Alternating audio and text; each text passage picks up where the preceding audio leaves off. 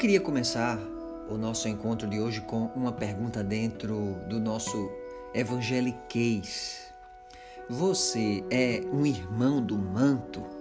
Essa é uma expressão muito conhecida dentro, principalmente do segmento pentecostal. E nós vamos tentar discernir hoje a diferença dos irmãos do manto e do irmão que não é do manto. Eu peço que desde o início você não se precipite pegando essa minha fala sem saber do que se trata e deixar de ouvir porque pode pressupor que é algo sem importância, porque o assunto que quero tratar hoje com você é de extrema importância e é um assunto muito confrontador para todos nós. É claro que irei abordar um assunto, um tema que é bíblico. E o fato de eu usar essa frase convencional, eu creio que você, querido amigo, irmão ouvinte, deve entender que é apenas para criar uma curiosidade logo no início da mensagem e te fazer lembrar dessa mensagem que o Espírito Santo fale ao nosso coração.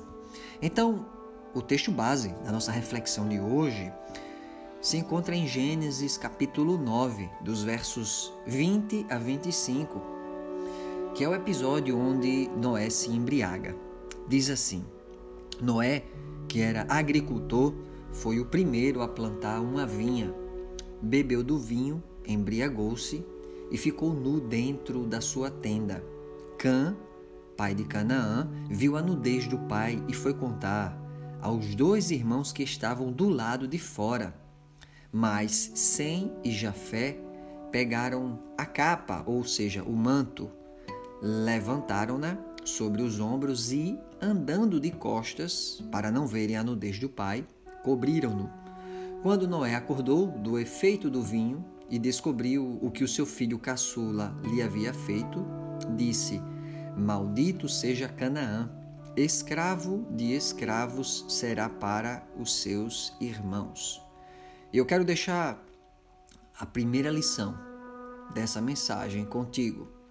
O modo como você honra as pessoas repercute em seu futuro. Às vezes, querido amigo, querido ouvinte, Deus tem uma recompensa maravilhosa, mas muitos tratam seus pais biológicos, seus pais espirituais com desonra e, portanto, não recebem o que lhe estava reservado.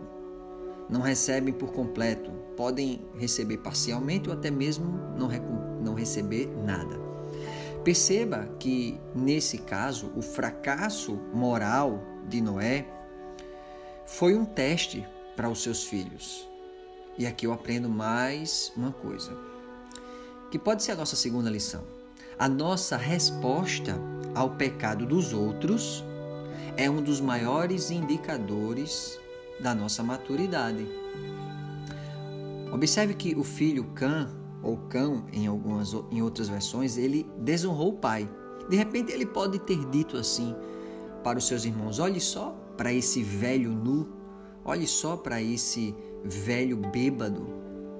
O fracasso moral de um líder, seja daquele que lidera a nossa família, o pai, aquele que lidera a empresa, o patrão, o chefe, aquele que lidera a nossa, que tem a autoridade espiritual, seja o pastor, o bispo, é um teste de honra para os liderados. Porque eu aprendo aqui mais uma lição. Deus usa frequentemente os erros e defeitos das autoridades em nossa vida para expor a verdadeira condição do nosso coração. Porque tem gente que no fracasso do líder, né, do fracasso do seu superior, ele se alegra por dentro, ele comemora isso. E isso é uma desonra. Isso também traz a desqualificação. Ou seja, tem muita gente que perde a sua recompensa por não saber se portar diante do fracasso do outro, diante do fracasso do próximo. O fracasso moral de uma autoridade seja ela uma autoridade civil, seja ele um superior no trabalho, alguém na família, alguém dentro da nossa igreja, isso revela o coração das pessoas. Tem gente que só precisa de uma brecha, de uma oportunidade. E Jesus nos alertou contra isso, porque muitas vezes Jesus falou que é, só basta a gente pensar, a gente ter esse pensamento consumado em nosso coração e o pecado vai ser concebido. Tem gente que diz assim: Olha, eu não matei, mas odiou no coração. Tem gente que diz: Eu não adulterei, mas ele cobiçou no coração. E ele já desonrou, ele já pecou. Observe que quando é, a palavra nos diz para que nós honremos, por exemplo, os pais, honrar pai e mãe, é algo que está no imperativo. Efésios 6, capítulo 6, verso 2 e 3 diz: Honra a teu pai e a tua mãe, que é o primeiro mandamento com promessa para que te vá bem e sejas de longa vida sobre a terra. Basta você prestar atenção nas pessoas que têm uma vida longa. Pergunte como é que eles tratam ou trataram seus pais. Observe as pessoas que vivem sobre o princípio da honra, as pessoas que vivem sobre o princípio do respeito e da reverência. Perceba como os outros dois filhos, Sem e Jafé, eles pegaram um manto, seguraram sobre os ombros, andaram de costas, o texto diz, honrando Noé, honrando seu pai, enquanto Cã, ele relatou diante da família algo que desonrou o seu pai. Ele, de repente, falou dessa maneira: Papai, olha, o papai está bêbado, o papai está nu. E Deuteronômio 27,16 diz: Maldito quem desonrar o seu pai ou a sua mãe. Todo o povo dirá Amém. O mandamento está em Êxodo 20, 12, que diz: Honra teu pai e tua mãe, para que se prolonguem os teus dias na terra que o Senhor teu Deus te dá. Então, tem muita gente que às vezes chama os irmãos para verem a sua autoridade ou o seu líder espiritual, o seu chefe, o seu patrão, o seu pai nu. Quando alguém espiritualmente cai, como é que você se comporta? Quando alguém falha, seja uma autoridade civil, seja uma autoridade eclesiástica, alguma autoridade na sua vida, você é alguém que é da fofoca? Você é alguém que gosta de ficar julgando? E agora vem a pergunta: ou você é do manto? É como Sem e Jafé, que pega o manto para honrar, para proteger, para reverenciar. Você olha de maneira misericordiosa? Você olha de maneira honrosa? Eu preciso que você preste atenção nesse ensino, porque a falha moral de alguém pode ser um teste para você. Pode ser e é um teste para cada um de nós. Em Obadias, o verso 12, Obadias só tem um capítulo, então o versículo 12 diz assim: Você não devia ter olhado com satisfação o dia da desgraça do seu irmão, nem ter se alegrado com a destruição do povo de Judá. Não devia ter falado com arrogância no dia da sua aflição.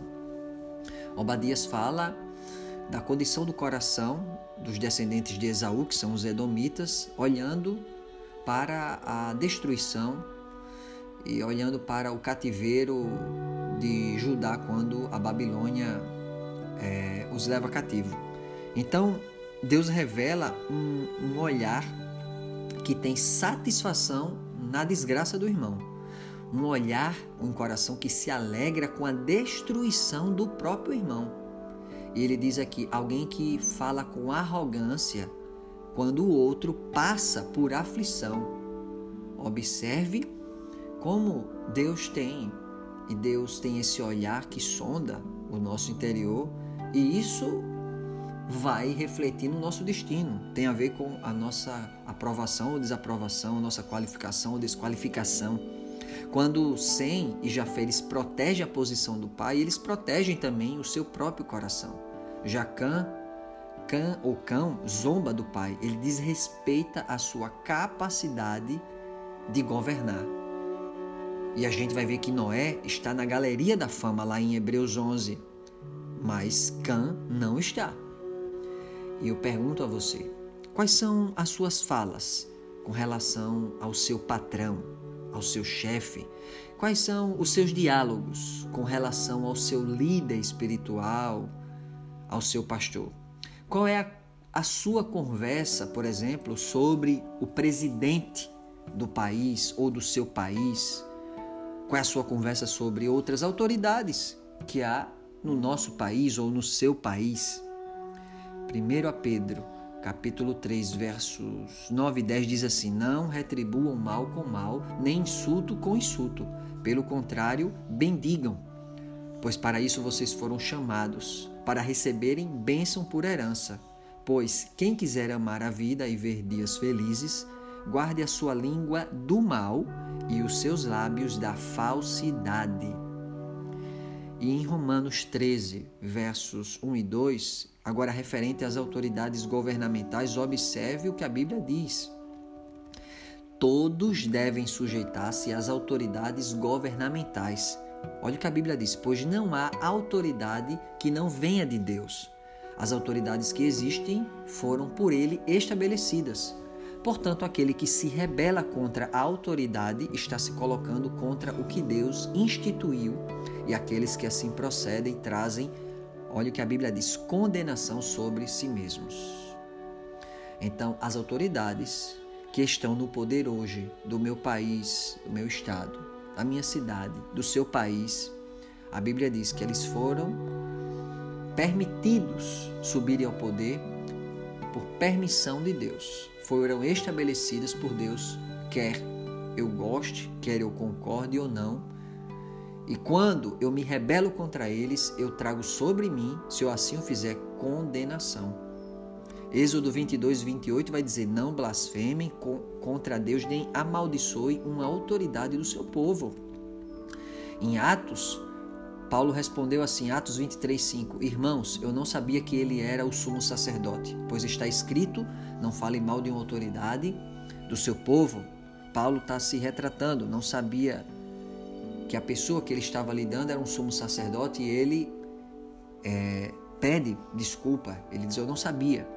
Em 1 Pedro 2, versos 13, 14 e 17 Diz assim: Por causa do Senhor, olha, por causa do Senhor, sujeitem-se a toda autoridade constituída entre os homens, seja ao rei, como autoridade suprema, seja aos governantes, como por ele enviados para punir os que praticam o mal e honrar os que praticam o bem. Tratem a todos com o devido respeito, amem os irmãos, temam a Deus e honrem o rei. Não podemos esquecer que a igreja primitiva honrava reis e imperadores corruptos que os perseguiam e inclusive os mataram. E muitas vezes nós não tememos abrir a boca contra as autoridades da nossa nação, do nosso estado, da nossa cidade, porque a gente não entende o princípio da honra. É verdade e nós podemos fazer análises políticas, análises econômicas. Eu tenho discernimento, eu tenho, a gente tem uma inteligência, mas eu não posso quebrar os princípios da palavra de Deus. E aí eu te faço essa pergunta final da nossa reflexão. Você é um irmão? Você é um servo do manto ou não? Que Deus traga discernimento ao teu coração, ao meu coração, que a gente entenda o princípio da honra para com os nossos pais, com todas as autoridades, sejam autoridades civis, eclesiásticas, como a Bíblia fala, honrar o rei, honrar os governantes, honrar os nossos superiores, aquele que é superior a mim no meu trabalho, o seu chefe, o seu patrão, nós não podemos deixar que da nossa boca saiam palavras más ou insultos. Nós somos chamados para bendizer. Nós temos que guardar nossa língua do mal, conforme 1 Pedro 3, lemos verso 9, e guardar os nossos lábios. da falsidade e da desonra. Que Deus nos livre da desonra, possamos ser irmãos do manto, pessoas do manto, que ao verem alguma autoridade caída, alguma autoridade que porventura ela caia em pecado, ela esteja em uma posição fragilizada, assim como Noé, porque a Noé estava sob a autoridade de Deus, era Deus que iria tratar com ele, não os filhos que estavam sob o governo de Noé. Então, esse é um princípio poderoso e que o modo como a gente honra as pessoas vai repercutir no nosso futuro. Cuidado com a resposta que você dá ao erro e às falhas dos outros, porque isso é um indicador da nossa maturidade. E como a gente reage a isso, isso revela a verdadeira condição do nosso coração. Que o Senhor te abençoe.